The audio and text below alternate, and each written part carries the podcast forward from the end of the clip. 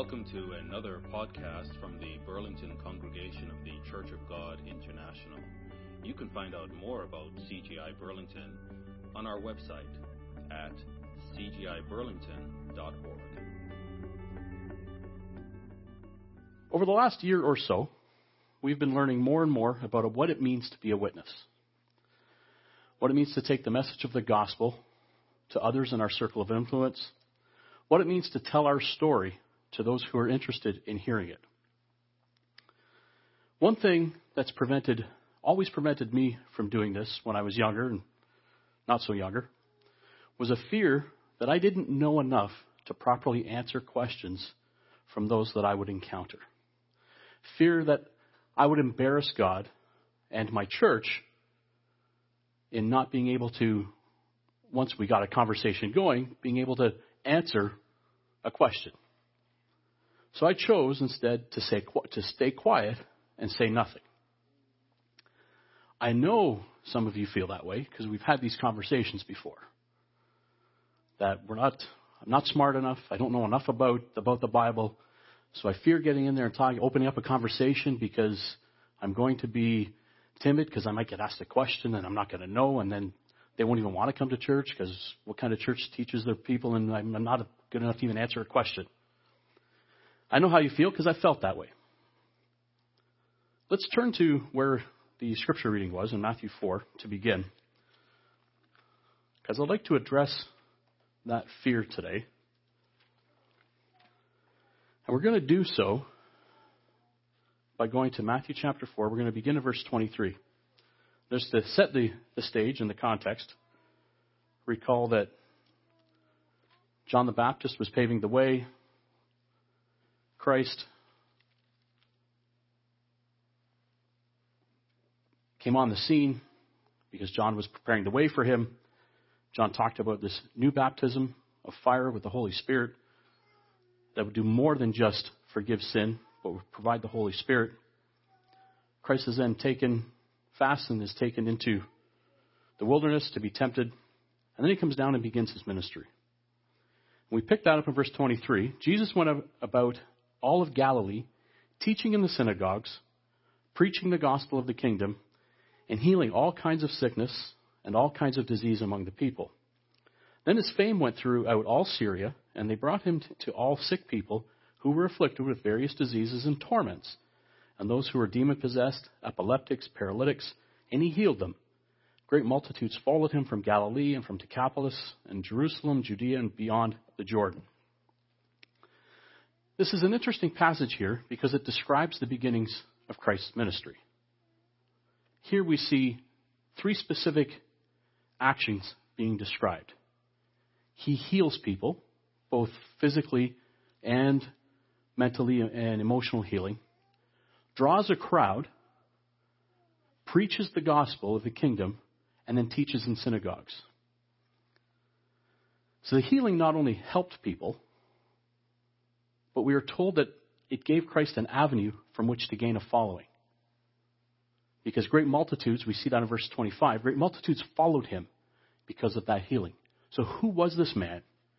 So he, he performs the miracle of healing, draws a crowd, and then we see that as we, if you take time to proceed through the Sermon on the Mount, and the multitudes followed him up into the mountain to be taught. He had preached the gospel of the kingdom, and then he separated himself, walked away, multitudes followed, and he taught them. But Matthew here is very specific that he both taught and preached. He taught and preached. In discussing these words, some of the feedback that I've received was well, we, we preach from the pulpit. We preach from up here, and we teach in smaller groups. We teach in our youth class. We teach in our Bible studies. So we kind of preach from up here, and then we teach in perhaps a Bible study format, a small group format, um, whether it be maybe in writing or what have you. But is that what the writer was trying to convey to us when he said that Christ both preached and taught? Or could we simply sometimes impose our current usage of terms back upon our studies of the Word. So we, we, uh, I've been in congregations where I'm told, preach to me, brother, preach to me. Am I preaching from up here? Or is that a word we've imposed, we, we've taken in from its current usage? And are we really preaching from up here? And what does preaching and teaching have to do with, with what we are supposed to do as God's people? More importantly, doesn't matter. Doesn't matter if we preach from up here or teach from up here. What does it mean? So, what I'd like to do is do a word study here on the concepts of preaching and teaching. What did these words mean to Christ? What did they mean to the writers of the New Testament scriptures? And more importantly, does a proper understanding of their meanings and use help us in our personal walk with God and as part of this family as we reach toward our vision and mission as a congregation? So let's jump into some definitions here in Matthew 4, verse 23. And we'll just, before we do there, we'll read it again. Verse 23. And Jesus went about all of Galilee, teaching in the synagogues, preaching the gospel of the kingdom, and healing all kinds of sickness and all kinds of disease among the people. So we're going to leave healing aside. We'll get to the use of gifts later. We're really going to focus on teaching and preaching. The word teaching here, and those of you who, most of us have electronic means to, to check on this, is the Greek word didasko. The Greek word didasko. In Strong's, it's 1321 of the Greek Concordance. And it means to hold discourse with others in order to instruct them, to impart instruction, or to instill doctrine into someone.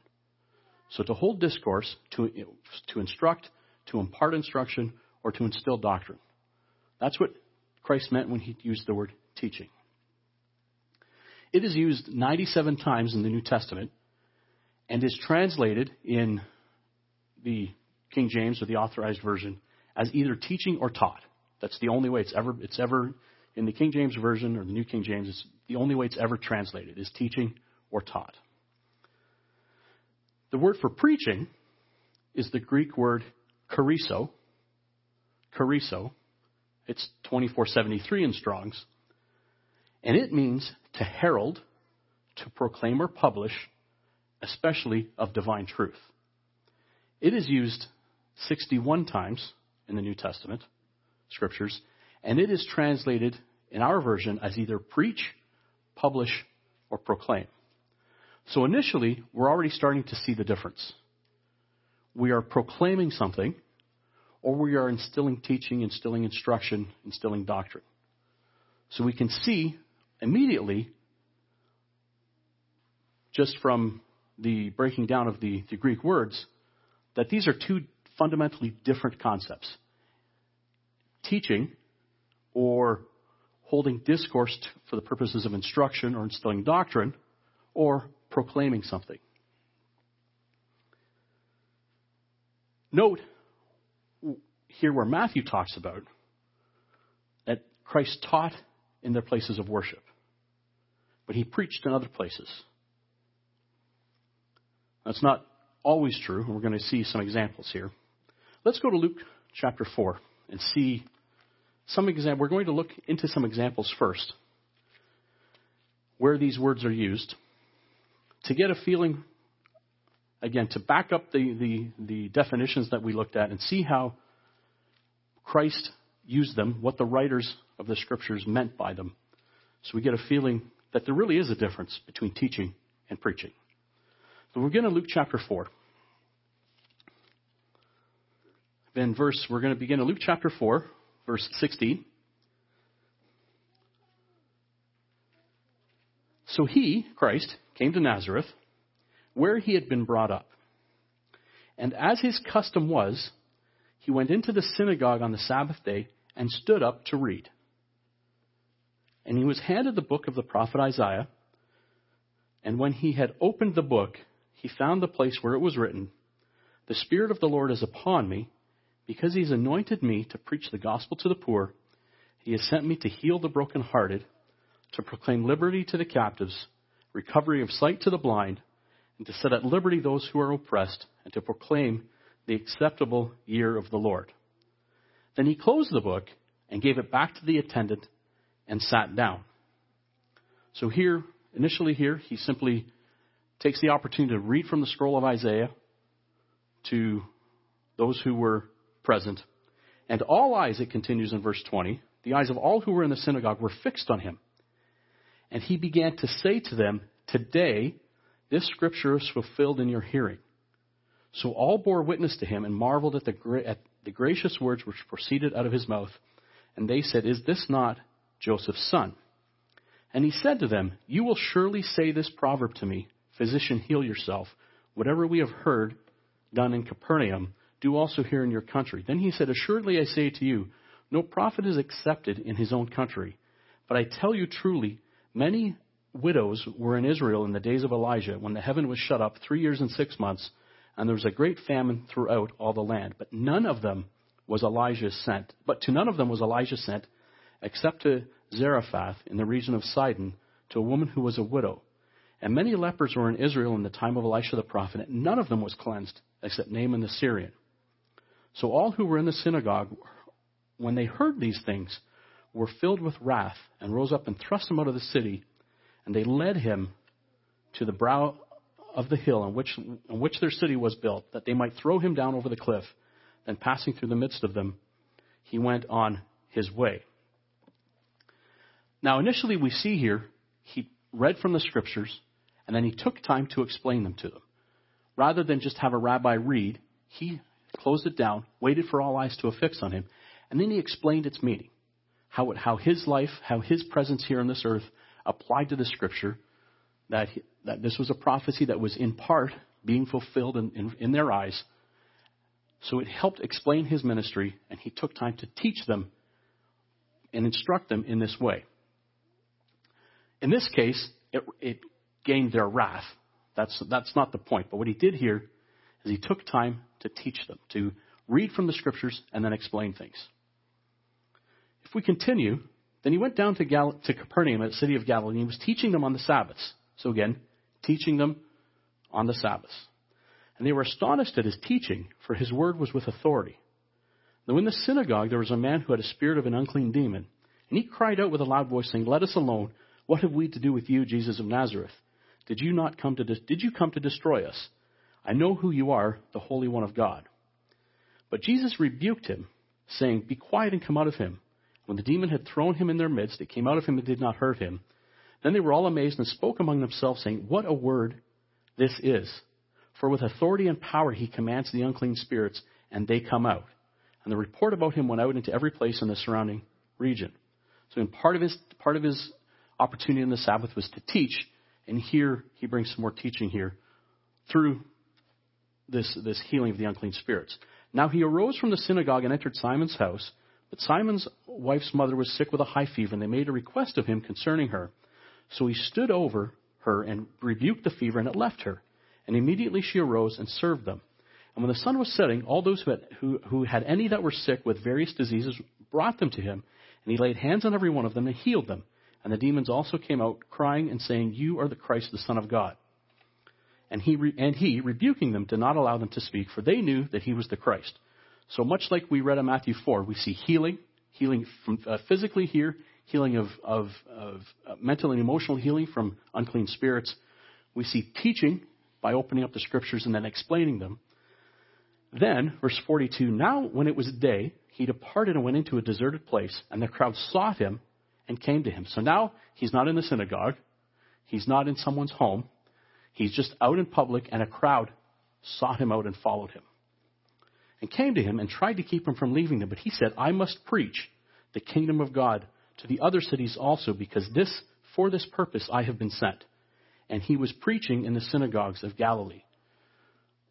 So initially he's teaching, but now he's talking about this kingdom of God, and we use the word preaching. So we're going to start to notice what we teach about and what we preach about, and how their specific words are being used here. Let's dig in a little bit into this word for teaching, didasko. We're going to look at a few examples of how they are used. Let's go to 1 Corinthians chapter 2. So right now we're talking about this word didasko, which has to do with instructing, imparting instruction, and instilling doctrine.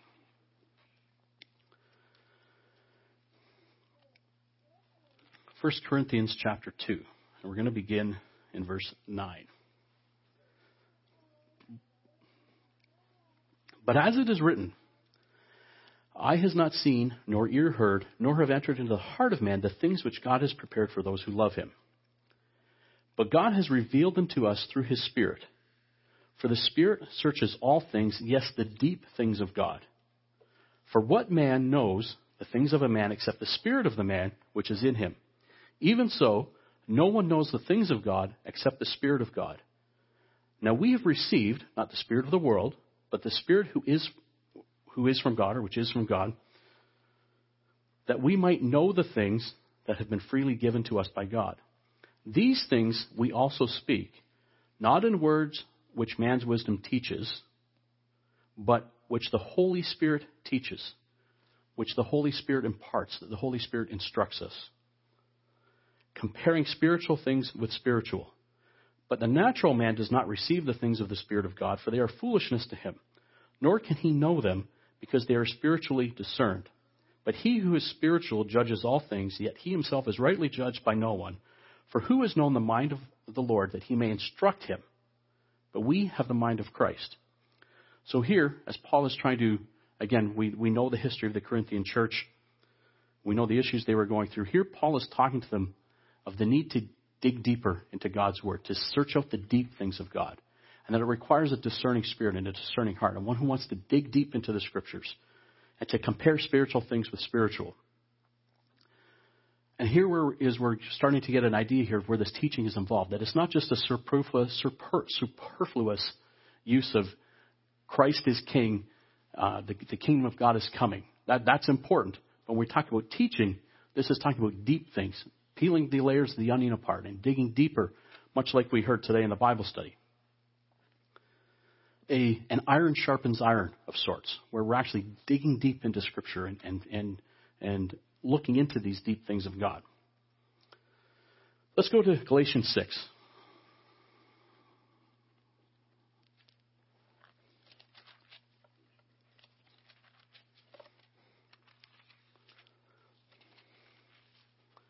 So we see how Christ taught in the synagogues by reading from Scripture and then explaining it. Paul then talks here about digging deep into the deep things of God and having the spiritual explain, having the Spirit explain these spiritual things and comparing spiritual things with spiritual. And again, for time's sake, we're going to just dive into some, sometimes into some of this. We're going to look at one verse here, verse six. Let him who is taught the word share in all good things with him who teaches. So it's incumbent upon those who teach to teach good things. So there's some responsibility that we're going to start seeing developed here for those who teach. That we can teach bad things. But God's instruction is to let him who is taught the word share in all good things with him who teaches. So we need to, to we're adding a little bit to the a little bit of color here to some of this. It's incumbent upon those who teach to teach good things. We go back to Deuteronomy 11. Deuteronomy 11.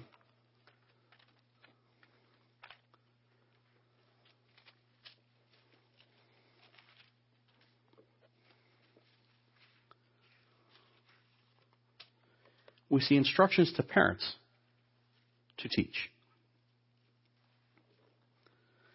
And again, as we read this, consider what we've already talked about with this, the meaning of the Greek word, which is to instruct, impart instruction, to instill doctrine, talking about the deep things of God.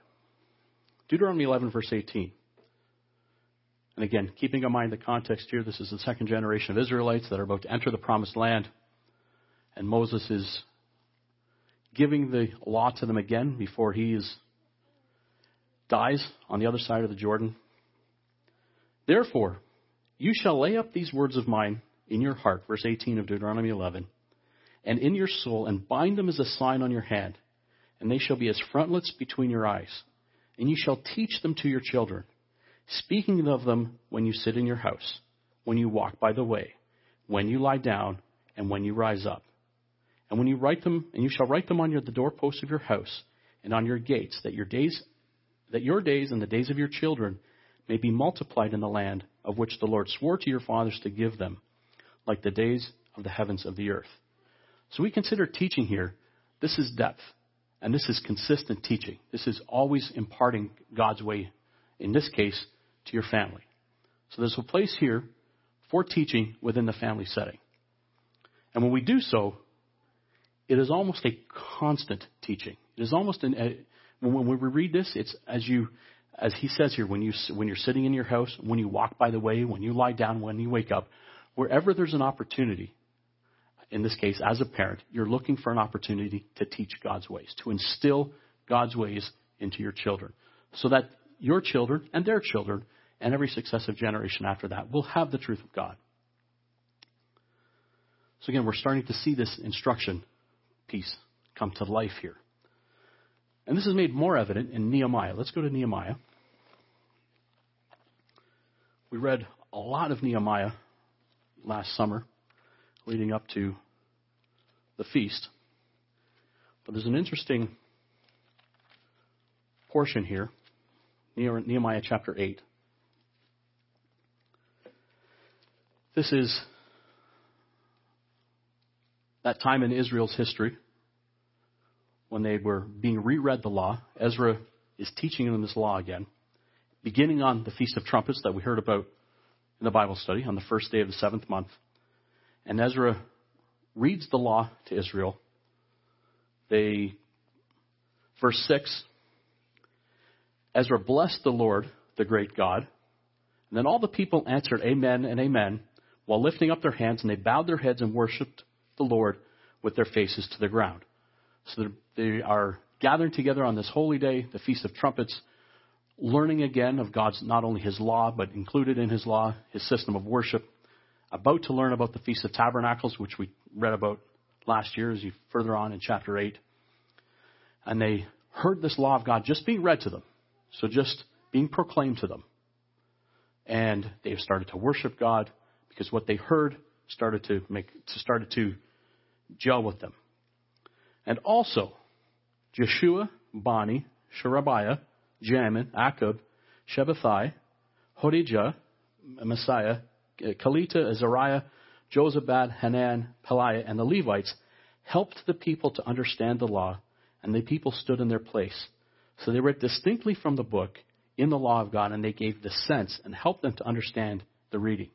So even back in Ezra's time, Ezra read from the law as the priest, but there were almost a breakout of small groups where these, these folks here were tasked with taking the people and helping to explain it to them. It's not just enough to hear the word, the law of God read, but you had to understand it. And you did so in small groups. So they broke out in groups of, I didn't count how many are there, but we can imagine they broke out into small groups, and these folks were tasked with helping them understand what they heard. Because it was important not to just hear, but to understand.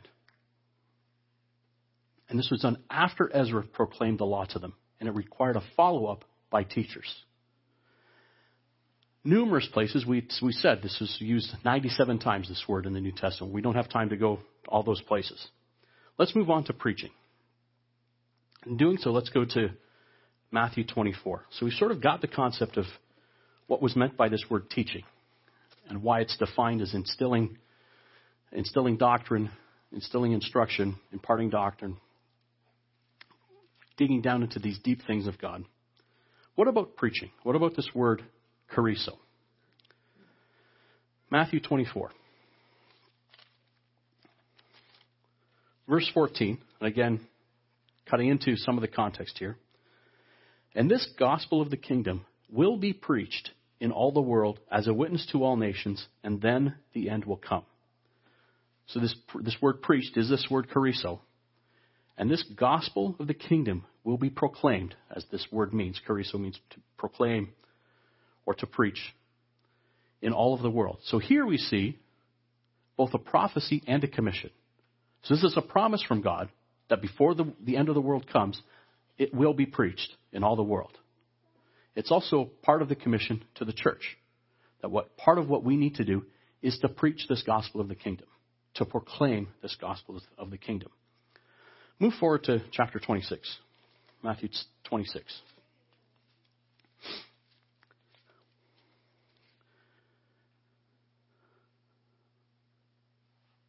Now, when we read Matthew 4, we saw how Christ used this gift of healing to draw a crowd, to draw their attention to him.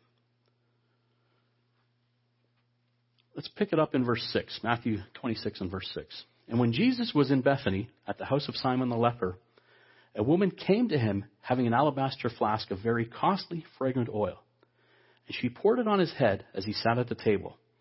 But when his disciples saw it, they were indignant, saying, Why this waste? For this fragrant oil might have been sold for much and given to the poor. But when Jesus was aware of it, he said to them, Why do you trouble the woman? For she has done a good work for me. For you have the poor with you always, but me you do not have with you always. For in pouring this fragrant oil on my body, she did it for my burial. Assuredly I say to you, wherever this gospel is preached in the whole world, what this woman has done will also be told as a memorial to her. So Christ used the gift of healing to draw an attention to him. Here, she used her gift of service. She served her Lord by pouring upon, pouring upon him this fragrant oil. And as Christ is saying here, wherever the gospel is preached in this whole world, what this woman has done will be told as a memorial to her. We begin the process of preaching by using our gifts to get people's attention. Much like this, this woman here, she had the gift of service. She was not worried about, about whatever finances that she was going to waste on this fragrant oil. She saw her Lord and Master and wanted, while he was there, to serve him. She did so with the means of service, the, mean, the gift that she had, which was the gift of service. And in doing so, she was, was able to, in Christ's words here, help proclaim this gospel as it is preached um, uh, around the world.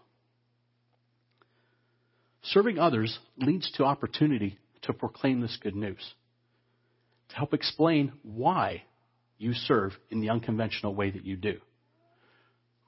All the disciples saw was that she was wasting all this, this fragrant oil. Christ said, She's, She recognizes me. She knows who I am. She knows I am her master her, and her Lord and Savior. And she is, in part, helping to proclaim this good news. Remember, we, we sometimes get tossed around by how we use words. She was proclaiming that Jesus Christ was Lord by using this, this, this fragrant oil on him. That is starting the process of preaching the gospel. The disciples at this point didn't get it. Why is she wasting her money here? She was showing them that she was serving her Lord and Master and that she recognized that he was the Messiah. Luke 16. Luke 16.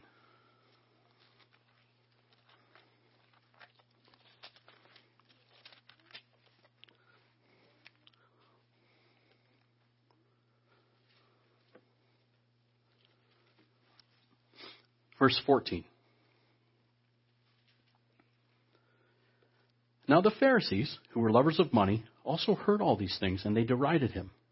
And he said to them, You are those who justify yourselves before men, but God knows your hearts. For what is highly esteemed among men is an abomination in the sight of God. The law and the prophets were until John. And since that time, the kingdom of God has been preached, and everyone is pressing into it. So Christ came. John was there to pave the way for the Messiah to come and begin the process of preaching the kingdom of God. That is what is at the heart and core of what it means to proclaim, of what we are here to proclaim. It is the reason for preaching.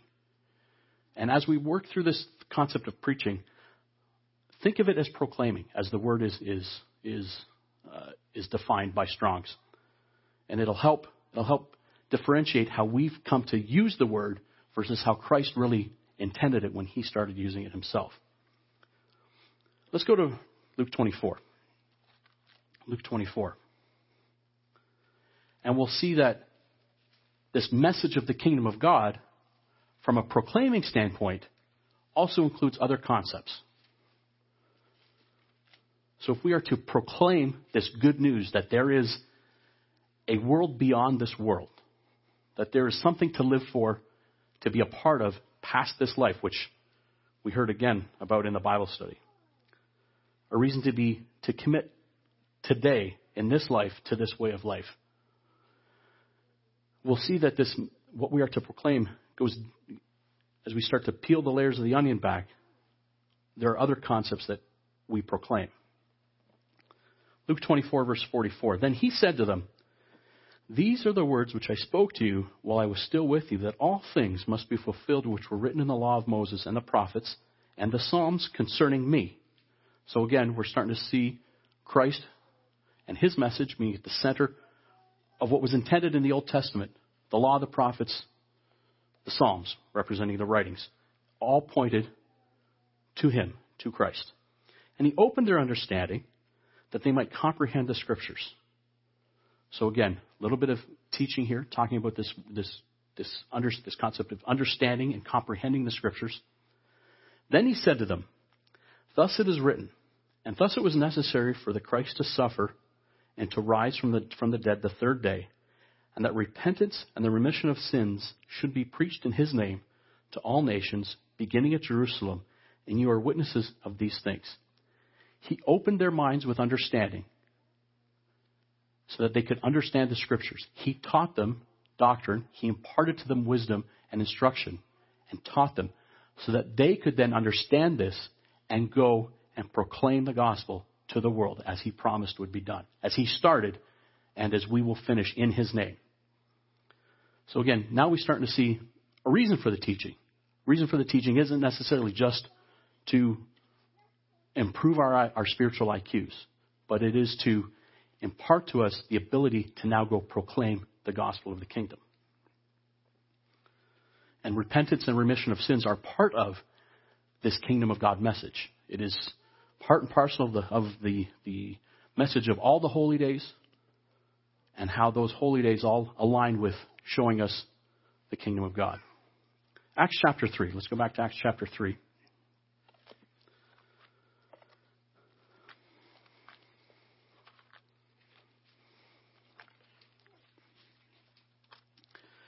Acts chapter 3. And again, cutting into the context a little bit here, this is Peter and John after the Feast of Pentecost. We'll pick it up in verse 17. Yet now, brethren, I know that you did it in ignorance, as did, your, as did, as did also your rulers. But those things which God foretold by the mouth of the prophets that the Christ would suffer, he is thus fulfilled. Therefore, based on the, the initial fulfillment of prophecy, repent therefore and be converted, that your sins may be blotted out, so that times of refreshing may come from the presence of the Lord, and that he may send Jesus Christ, who was preached to you before, whom heaven must receive until the times of restoration of all things, which God has spoken of by the mouth of all his holy prophets since the world began. So Peter and John here are continuing in Christ's example of proclaiming the basics of the gospel message to an unconverted crowd. Here, he, he calls them unconverted by saying, You did all this in ignorance. They, they don't have a deep concept of what they're in here. So he starts with proclaiming this message of repentance and the belief that Christ died and rose again, and that there's this kingdom the whole reason for all of this is this kingdom that God has in preparation for us. So we see here Paul and Peter and John proclaiming the basics of the gospel to this unconverted crowd, talking about repentance and conversion, forgiveness of sins, this new world to come at times of refreshing, as he, as he uses here, and of Christ himself. Let's now go to Galatians 1. Galatians 1. There's a second Greek word that is used for preaching. And much like in the English language, we have several words that we can use for any number of concepts. So there is the second word that is used here in Galatians chapter 1. It is the word euangelizo. Euangelizo. I'm definitely saying it wrong. Euangelizo. But from this we get the word evangelize. And it's 2097 in the Strong's Concordance. But it's important that we look at this that even though it is another Greek word, a completely different Greek word, the concept of preaching doesn't change. Much like in our English language, we could use any number of words to convey an understanding. Different words can still convey, convey the same message because it is the message that is important. Galatians 1, verse 21. Afterward, I went into the regions of Syria and Cilicia, and I was unknown by face to the churches of Judea which were in Christ. But they were hearing only, He who formerly persecuted us now preaches the faith which he once tried to destroy, and they glorified God in me. So again, this word, euangelizo, means to announce the good news and to declare glad tidings. So again, when we talk about this word preach, it is talking about announcing and proclaiming the good news of God, which here is represented by the word faith, but we know that this faith is in is in the faith of Christ, in his death and resurrection, and the fact that we can repent and receive remission for our sins and become part of this kingdom of God. So it doesn't change the scriptural intent. So now that we've seen teaching and preaching and how teaching imparts doctrine and, and teaches and instructs people in the ways of God, and how preaching is really a higher level proclaiming of the good news. Let's dig a little bit deeper into this topic of teaching. Let's go to Romans chapter 12. Romans chapter 12.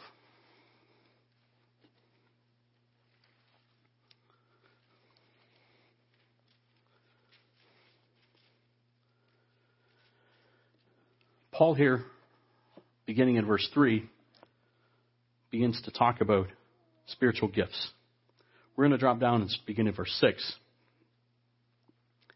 Having then gifts differing according to the grace that is given to us, let us use them.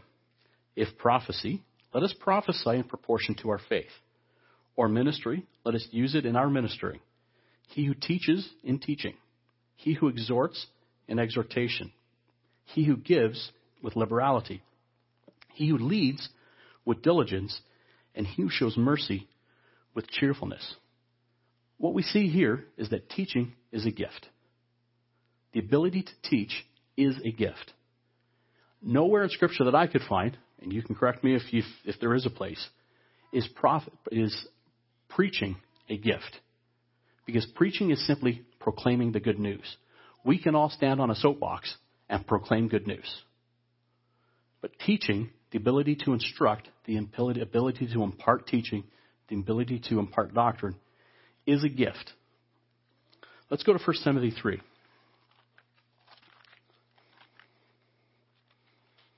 First Timothy 3.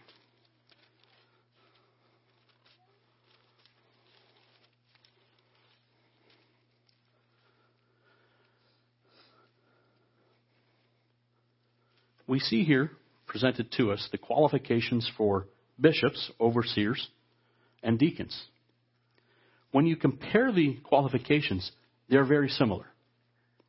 Here we see verse 1 there's if this is a faithful say. If a man desires the position of a bishop, he must he desires a good work. A bishop then must be blameless, the husband of one wife, temperate, sober minded, of good behavior, hospitable, not given to wine, not violent, not greedy for money, but gentle, not quarrelsome, not covetous, one who rules his own house well, having his children in submission with all reverence. And then in the parenthesis, not a novice, continuing verse 6, lest being puffed up with pride he fall into the same condemnation as the devil. Moreover, he must have a good testimony among all those who are outside, lest he fall into reproach and the snare of the devil. When you compare those to that of the deacon, they're eerily similar, except for able to teach or apt to teach.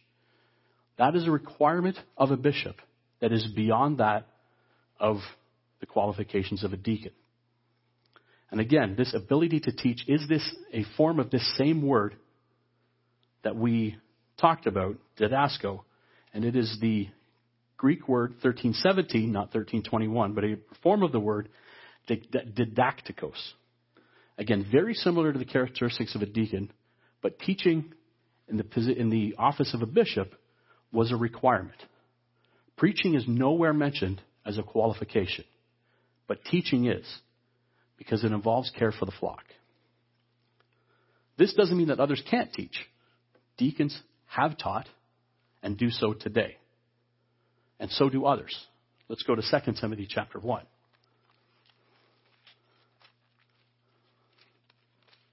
But a requirement, it is a gift, it is also a requirement of a bishop or an overseer. So there's something to be said here about the importance of being able to teach and how important that is. And how nowhere are we seeing preaching is a gift, a requirement. Anybody can stand up on a soapbox and proclaim their faith. That's, that's at, is a bare minimum expectation of us. And we're seeing the difference here between preaching and teaching. But others can teach as well. 2 Timothy 1. Cutting into for time's sake, let's just cut into the, the, the, sentence at verse 5. When I call to remembrance the genuine faith that is in you, which dwelt first in your grandmother Lois and your mother Eunice, and I am persuaded is in you also. So, Timothy here, and we're going to, as we read there, let's go quickly to chapter 4. That he brings into, into remembrance to Timothy all that his mother and his grandmother taught him. That he has this, this base knowledge because of what his mother and grandmother taught him. We see that again. I think that might be 1 Timothy 4. Hang on, let me find it.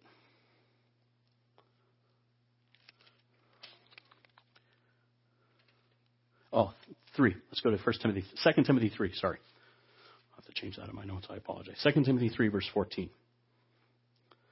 But you must continue with the things which you have learned and been assured of, knowing from whom you have learned them, and that from childhood you have known the Holy Scriptures, which are able to make you wise for salvation through faith which is in Christ Jesus.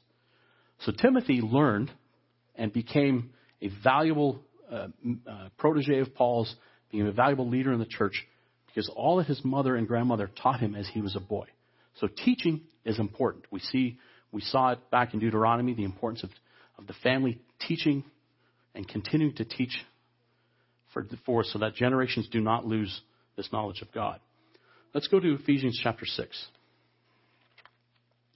So Timothy was taught by his mother and grandmother.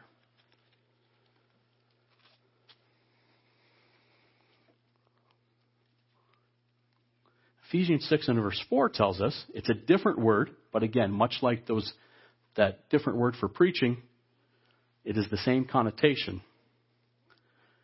Verse 4 And you fathers, do not provoke your children to wrath, but bring them up in the training and the admonition of the Lord.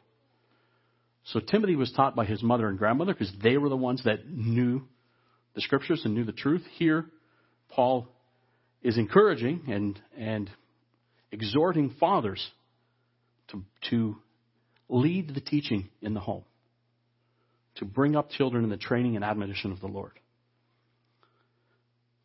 Acts 2.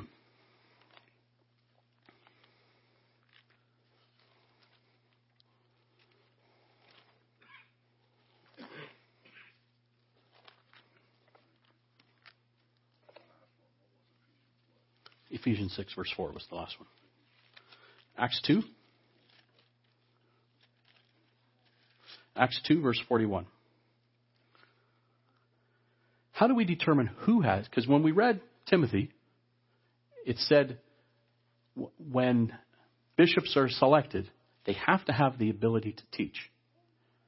The ability to teach comes ahead of selection into being a bishop. So there must be some evidence already of them having the ability to teach. You don't select and make somebody a bishop and then hope, hope, I hope he has the ability to teach. There has to be some evidence for that to be, for him to have meet those qualifications. And we see Timothy was taught by his mother and grandmother.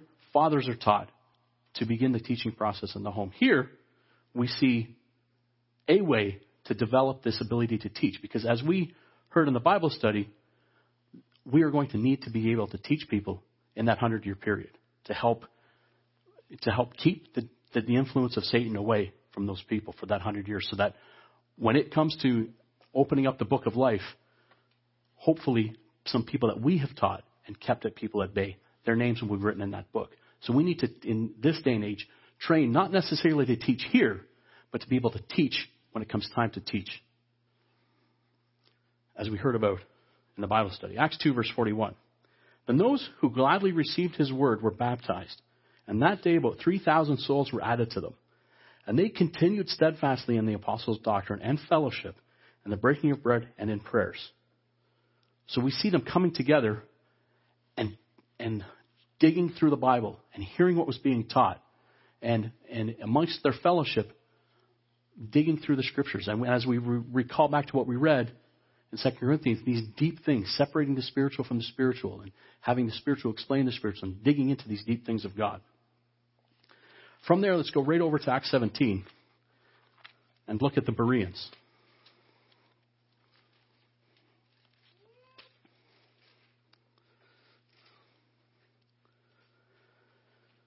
Acts 17 and verse 10.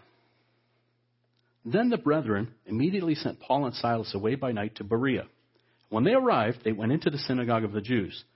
These were more fair minded than those in Thessalonica, in that they received the word with all readiness and searched the scriptures daily to find out whether these things were so. Therefore, many of them believed, and also not a few of the Greeks, prominent women as well as men. But when the Jews from Thessalonica learned that the word of God was preached by Paul at Berea, they came there also and stirred up the crowds. But we see here that as a group they got together and searched the scriptures and dug into what they heard. And as a group they, they peeled, up, peeled back the onion and dug into those deep things so that they could continue searching the scriptures and, and believing. To me, that is, that is one way to find out who has the ability to teach. And, and oftentimes we're focused on teaching here.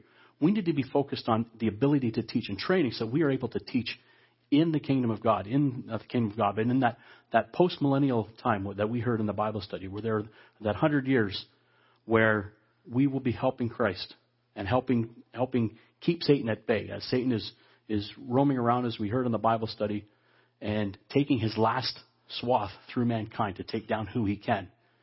It will be incumbent upon us to be able to teach and help in that regard. So as much as we need to teach today, we also all need to be able to train so that we're able to do that when the time counts at that time. Titus chapter 2. Titus chapter 2.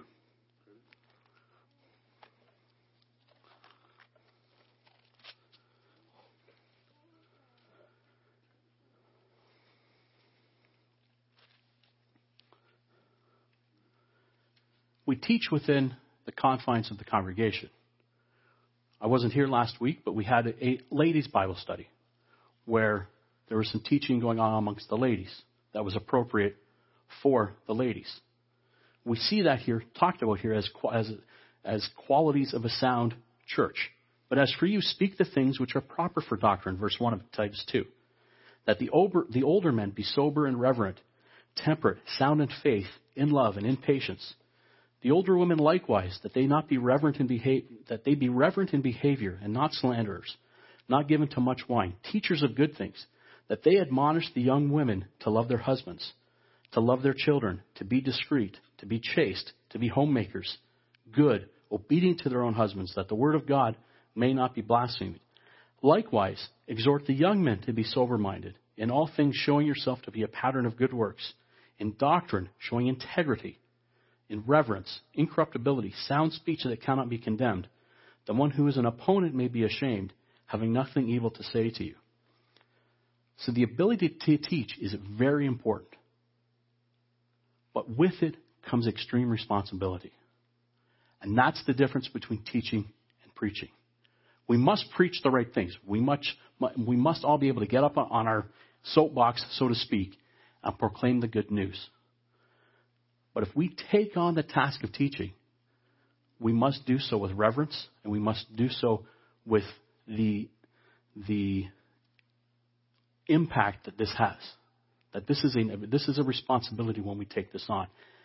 Even when we take it on in the confines of our own home, in the confines of, of women teaching women, the confines of, of men teaching young men, we take confines of, of the congregation here from the pulpit. It is, that is why it is a gift and that is why it is a responsibility and a, and a, a a difference maker between a bishop and a deacon. That one must have the ability to teach. And this, and we see all these examples of others who are required to teach, fathers to teach in their homes, the women to guide the young women into, into the proper way of life, men to guide the young men. Because it is so important, as we read in Deuteronomy, that generation after generation does not lose their, their touch with, with the truth of God. James chapter 3, we see these responsibility of teaching. Because sometimes all gifts, as we know from Ephesians, are important. Sometimes people strive for gifts that have a little more limelight. Know that this gift of teaching comes a huge responsibility and one that is, is one that God holds very, very accountable here. And we see that in James chapter 3. My brethren, verse 1, let not many of you, let not many of you become teachers, knowing that we shall receive a stricter judgment. For we all stumble in many things. If anyone does not stumble in word, he is a perfect man also to bridle the whole body. Indeed, we put bits in horses' mouths that they may obey us, and we turn their whole body. Look also at ships. Although they are so large and are driven by fierce winds, they are turned by a very small rudder wherever the pilot desires. Even so, the tongue is a little member and boasts great things. See how a great forest, see how great a forest a little fire kindles. And the tongue is a fire, a world of iniquity. The tongue is so set among our members that it defiles the whole body and sets on fire the course of nature, and it is set on fire by hell when we have the responsibility to teach, whether it's from here, whether it's amongst a group of ladies, a group of young men, in the home, wherever that is, we need to take that, that task very seriously. Because God instructs us here that it is a huge, huge, huge responsibility. And this word masters that is used is again the same form of this word didaskos. And it is a form of this, a form of the word 1320. So again, a form of that word, didaskalos. This master really means teachers, those who impart instruction. And there's greater responsibility upon those who teach, not just from here. The youth studies, the, within the home, within a, a group of young women, within a group of young men. When we're down at Lexington and someone has a responsibility to, uh, is given the responsibility of giving a, a presentation, when we're at the feast, anywhere that we, t- we have the opportunity to teach, it is a gift and take it seriously, but understand the responsibility that comes with this. The same responsibility does not come with preaching because everyone is expected to preach. Everyone, because all preaching is, is proclaiming the good news. Let's go to Luke 17 and see that responsibility again put forward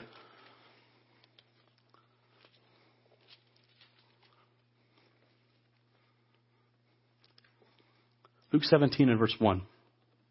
And then he said to the disciples, It is impossible that no offenses should come, but woe to him through whom they do come. And it would be better for him if a millstone were hung around his neck and he were thrown into the sea than that he should offend one of these little ones. And this word offend has to do with putting stumbling blocks in their way. So if we find ourselves in the position of being asked to teach a group of any kind, understand it comes with weighty responsibility. That we must be true to His Word. That we must not overstep and put stumbling blocks in the way of those that we are given an opportunity to teach. But from this, when we break down and see this being taught about how to teach, being taught how to preach, we can see the differences here. we're going to start to tie this here in here in a little bit. Let's just take a quick aside in 1 Corinthians 14 and look at this word prophesy. And this is going to be a very quick aside. We've covered it before, but it's, it's important that we look at it again. Because, again, we sometimes take these words and impose our current usage onto the biblical usage. And when we look at prophesying, we think of foretelling events and being like Nostradamus and getting, gaining great fame or, or predicting when uh, Christ will come back or predicting who the two witnesses will be. 1 Corinthians 14 and verse 1, we need to understand at the same time what the gift of prophecy is. Pursue love, verse 1, and desire spiritual gifts, but especially that you may prophesy. And it does have to do with foretelling. That it does. Means to foretell events, to speak under inspiration, and to declare a thing that can only be known through divine inspiration. So there is, that doesn't change, but it's the purpose behind prophecy that, that helps teach us what it really is. For he who speaks in a tongue does not speak to men but to God. For no one understands him, however, in the Spirit he speaks mysteries.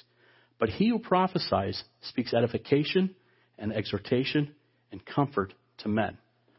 So if, if you're given the gift of prophecy, it is not to make yourself look good, is to glorify God, and is to, to the, the people you are, you are prophesying to, to exhort them, to edify them, and to comfort them towards getting right with God, as we've been talking about through the book of Revelation. And all that that prophecy really means, that prophecy really points to, is to get the church right before God. To, as we heard today, understand that we want to, we need to be part of the first resurrection. That is the, that is the message of prophecy, that we want to be part of this first resurrection. We want to be part of the first fruits. Not to bring glory to oneself. So, what does this have to do with us? We're going to wind this down real quick here. What does this have to do with us about preaching and teaching? Let's go to 1 Peter 3.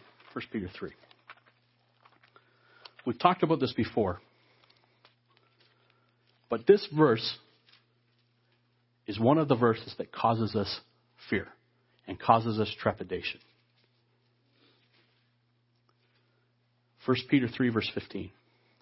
But sanctify the Lord God in your hearts, and always be ready to give a defense to everyone who asks you a reason for the hope that is in you with meekness and with fear. I don't know if I'm going to be able to answer everything that is thrown at me. This causes fear. So if I'm going to put my neck out there, this says I got to be ready to give an answer. Remember what we talked about when we went through that sermon on context and what this scripture really refers to. This has nothing to do with being able to answer everybody's question. This has to do with when you are asked, will you put your do you stand up for Christ? Will you do you will you save your life now in return for denying Christ? That we are ready to give an answer of the hope that lies within us. You don't need to be a teacher to fulfill this. You need to be a preacher. You need to be a proclaimer. I proclaim my love for Christ. I proclaim my love for the kingdom of God. I proclaim my commitment to Him. That's all you need to know. You do not need to have your master's in theology to be able to give an answer of the hope that lies within you. And we see that in our final example in Acts 16. We just need to be a proclaimer of the good news that you have built your faith upon and just tell your story, as we heard. Pastor Ramakant tell us weeks ago.